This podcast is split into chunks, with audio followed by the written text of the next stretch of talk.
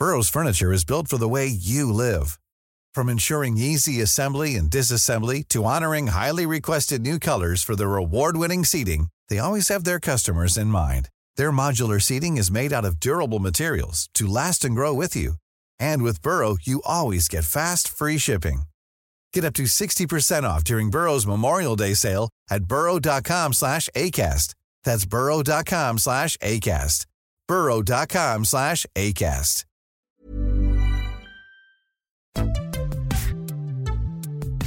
On Commons People this week. There should be no general election until twenty twenty. Well, that's nice and clear. I have just chaired a meeting of the Cabinet where we agreed that the government should call a general election. Ah.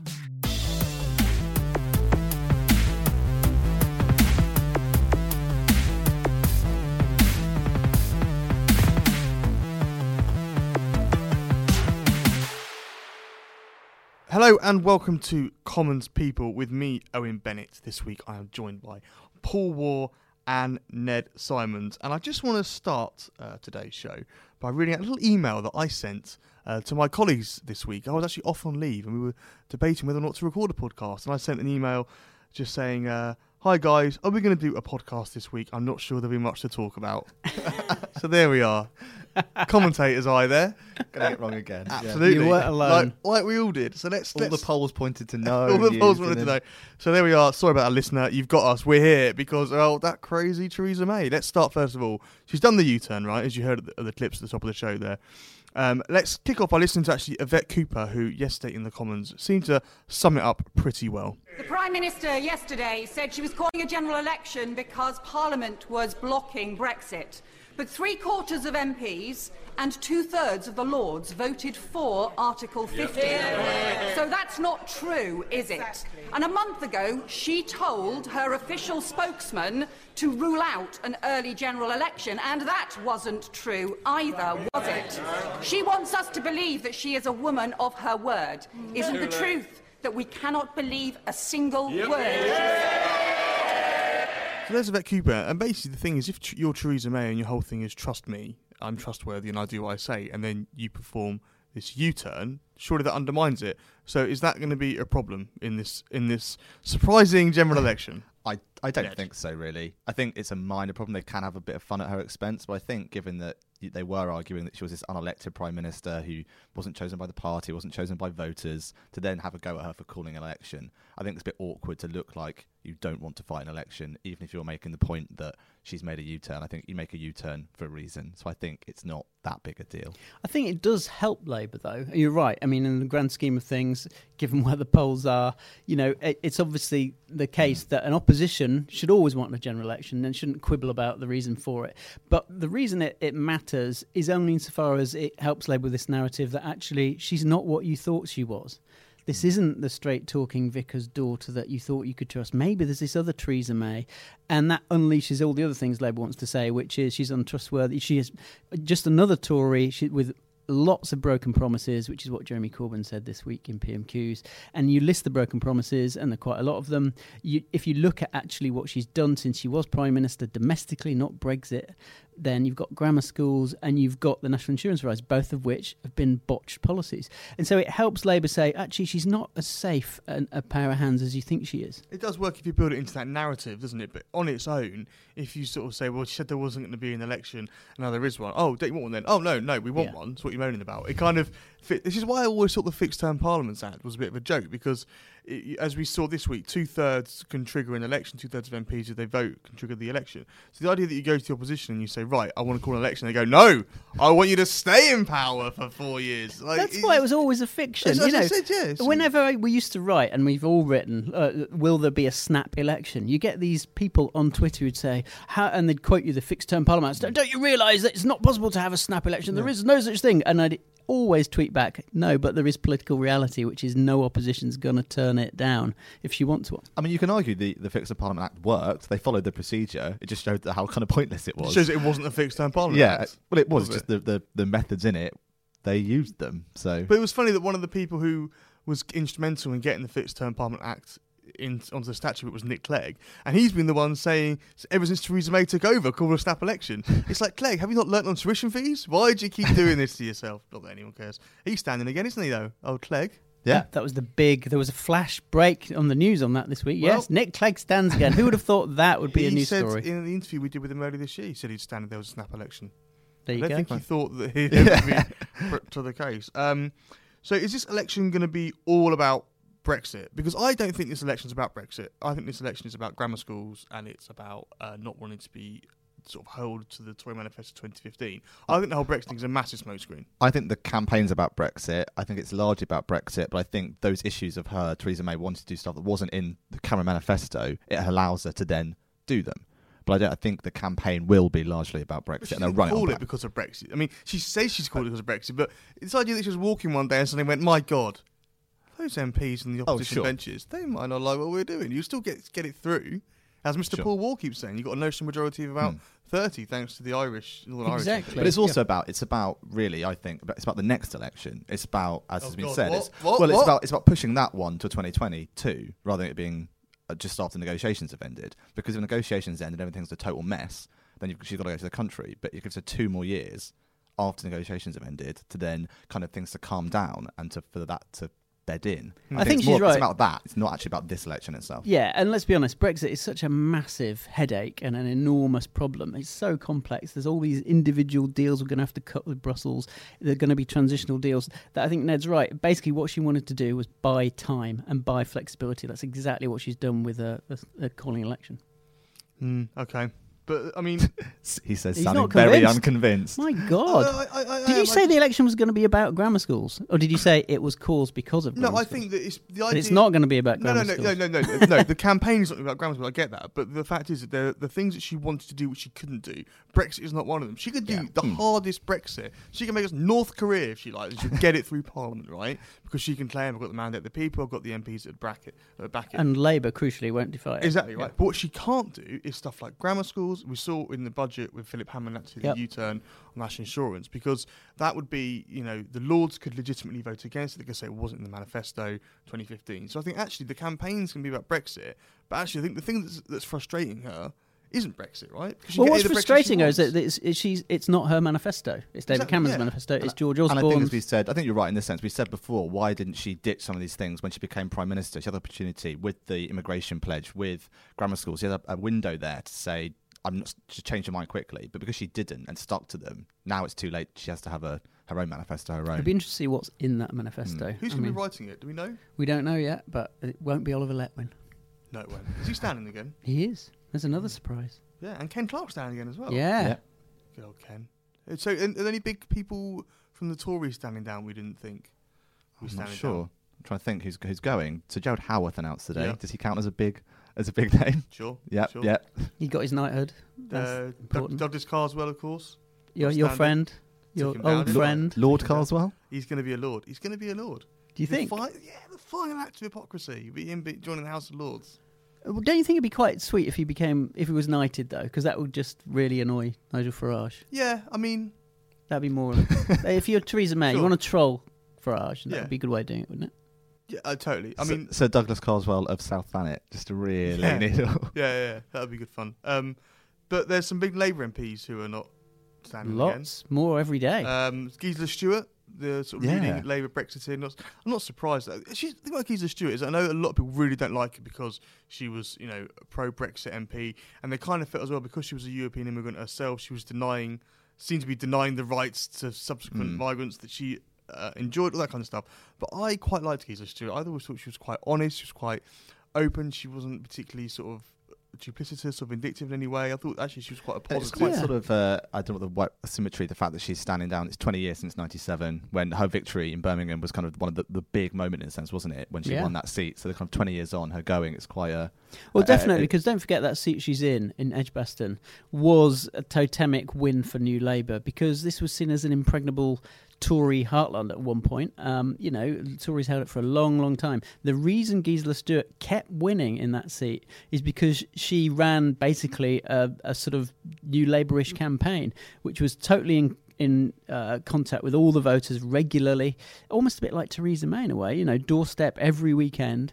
And she, I know, ran effectively against the Ed Miliband message in, in twenty fifteen, and she certainly would not be a, a Corbynista in, in any normal sense. So it makes sense, really. The the big problem, I suppose, is will Labour have a chance of keeping that seat? Because I remember she used to say, uh, when I knew her, because she was on the House magazine, and, and she was widely respected across the House Commons for being a straight dealer for all parties. What is the House magazine? It's the House magazine is Parliament's in-house magazine, effectively, where M Ps and peers, you know, can get articles in there. And she was editor of that magazine, and that tells you a lot about Gisela Stuart. She can work across party lines. Lib Dems liked her, Tories liked her. Graham Brady, the nineteen twenty-two committee chairman, is a fellow board member. So she she worked across party lines, but she. At all, at all times, her, her main focus was actually on making sure that the people in that constituency um, were clued in to real Britain, and that she was as well. And I think that's going to be a, a difficulty for, for Labour replacing, actually.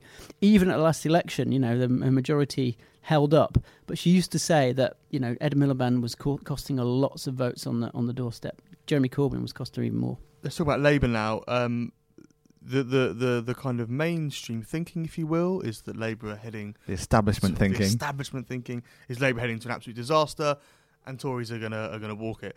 And like, there's there's two things that I want to throw into this. First of all, we're going to see complacent Tory voters. I'm going to see some Tories think, oh, they're definitely going to win, I'm not going to bother turning out. And then we also... Is there such a thing as a shy Corbyn voter?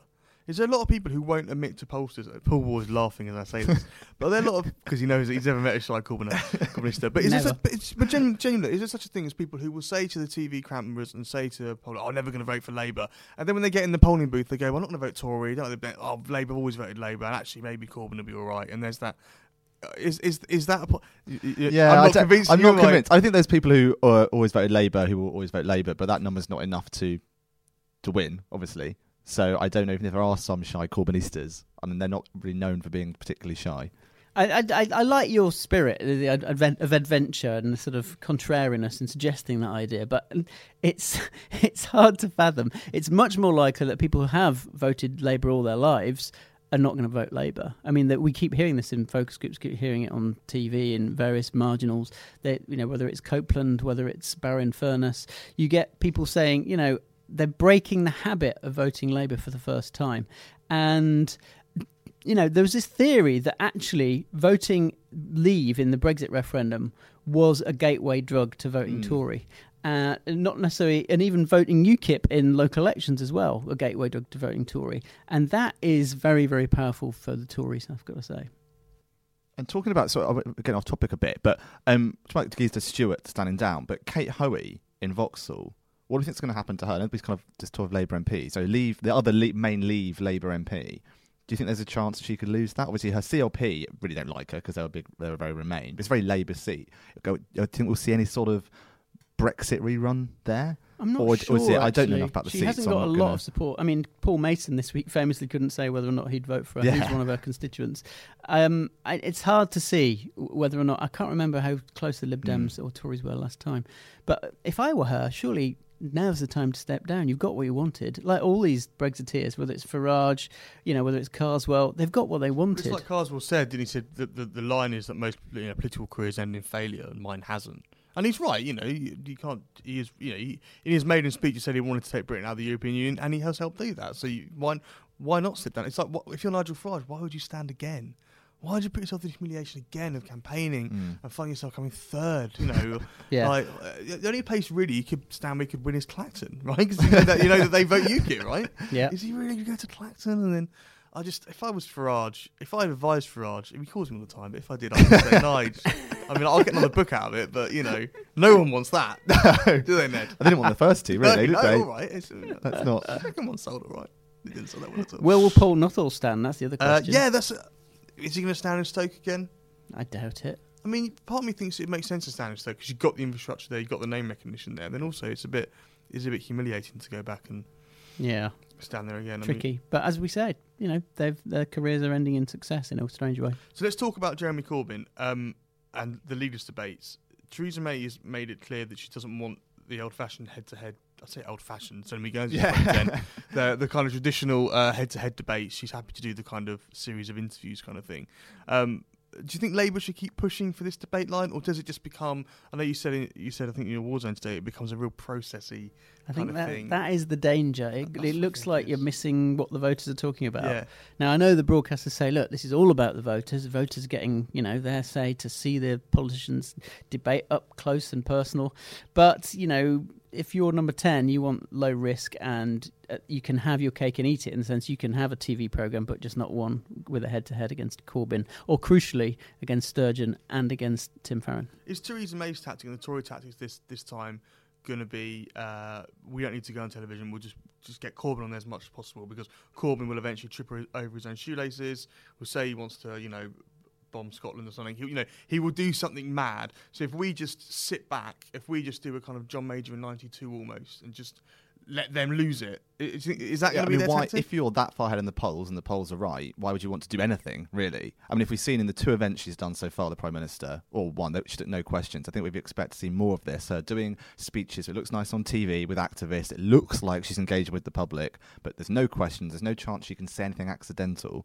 She wants to keep everything as it is, in a sense, and then they think, well, she just wins. Whereas if you're Labour, which is why I think that maybe they should keep pushing the debate line a bit, is it does, they can say, look, she's running scared. Well, if, obviously that's probably not the case, but they can push that line. Why is she scared to debate us? Why is she scared to engage with the issues? That at least, at the very least, will at least fire up the base of his support, if it doesn't actually achieve but, more than that. But the problem with that, line, the debate line, I remember Ed Miliband doing this in twenty fifteen, was it's all very well until they agree to the debate. Yeah. And then you've got to debate them. And you're like, I, oh, no, I, actually, we, we, it's so th- that line only works if she doesn't agree to it. Yeah, do you yeah, know what I mean? Yeah. Yeah, I totally agree. You don't want a victory in that. No. But I don't think she's going to change her mind. No, no. I really but then, don't but then we didn't think she changed her mind about the early election, did we? No, no, no, no. But I think on but this... this time, I'd be amazed. Just imagine the flack she'd get if she then agreed to it and they'd say, ah, oh, you're a flip-flopper. Well, I think there's... I mean, the other, the other thing is there's going to be some M Ps who will have only served two years, potentially. And, I, and I'm not because they're going to lose Tory seats and lose Labour, but Lib Dems might come back in a few seats. So if you're a couple of those Tory M Ps who left in twenty fifteen... One of the reasons why he went for Theresa May is because she said, I'm not going to call an early election. Whew, I've got five years in this place. All of a sudden, you're going, hold on a minute. I know, which is why they don't want Tim Farron on telly, uh, to be yeah. honest. OK, so this year is, of course, the anniversary of a, a truly historic general election victory, isn't it, Ned? I thought like this is a quiz coming, so I don't want to say yes. anything in case I encourage Mister it. Mister T. Blair? No. No, you Missus I fell for that, didn't um, I? You did, I yeah, someone was... did. The nineteen eighty-seven general okay, election. Okay, okay. Classic, wasn't it? Yeah, my favourite. Yeah. yeah. Yeah, yeah. First one that you reported on, Paul? Very funny. Cheers. Okay, the question First is... First one I voted in. Was it really? Yeah. That's where that S D P vote came from, was it, in the in the north? Yeah, right. uh, right. I want to do... These are some M Ps who may or may not have got elected for the first time in nineteen eighty-seven. Okay. What's okay? the thing? What's like yes and what's no? Um, Did you think of one of those? No? Uh, no, I didn't think no. of one. Right. Yeah. I've, I think you, you've, had, you've out, had like two weeks off. I've what have you been doing? Out, yeah, but I had a load of other quizzes lined up. Then the election yeah, came along and yeah, it changed yeah. it. Get okay. on with it. Right, Liam Fox. What? What was he first elected in eighty-seven? No, oh. I think I'm gonna say no. Is this were they eighty-seven or were they not eighty-seven? Yeah, were they first elected in eighty-seven or not? Um, Doctor Liam Fox. I think he was ninety-two. Oh, yeah, me too. I'm, that's why I'm saying no. Suck up. Yeah, ninety-two. Uh, Edwina Curry. Ooh. No, uh, she, surely she was elected before that. Earlier? I, mm, mm, good one. Thank you. Um, Georgia obviously her fame uh, was in the early nineties. It's possible. Let's let's go for Edwina Curry, yeah. I'll say no, just to be different.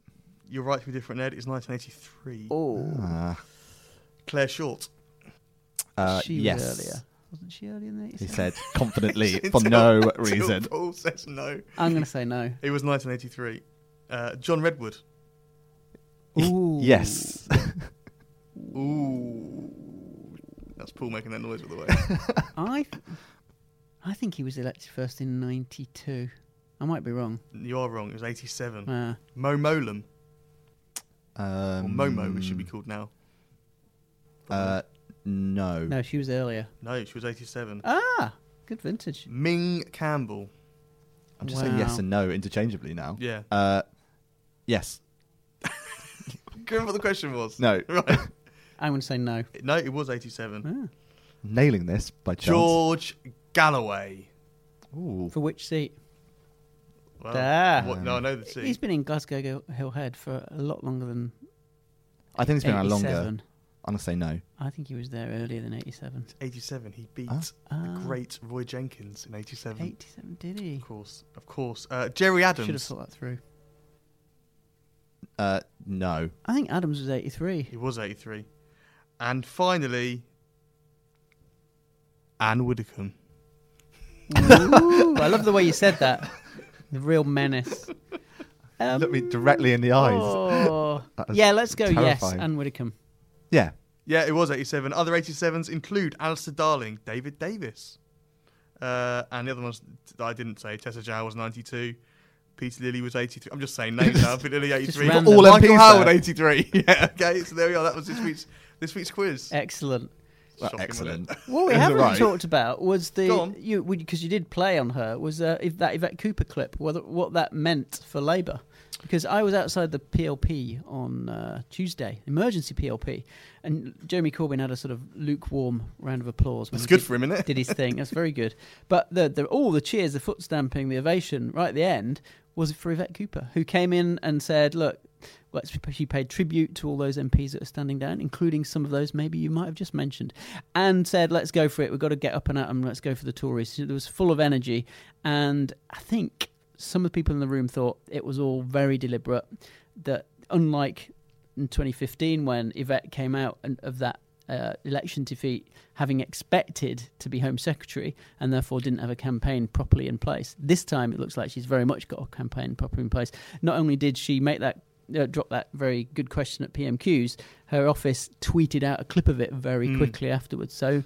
something's happening, and a lot of Labour M Ps, not all of them are in favour. I mean, I talked to someone in the bar only this week in the Commons who said uh, they would be expected to be an Yvette supporter, and they said, no, it's got to be anyone but Cooper, A B C, mm.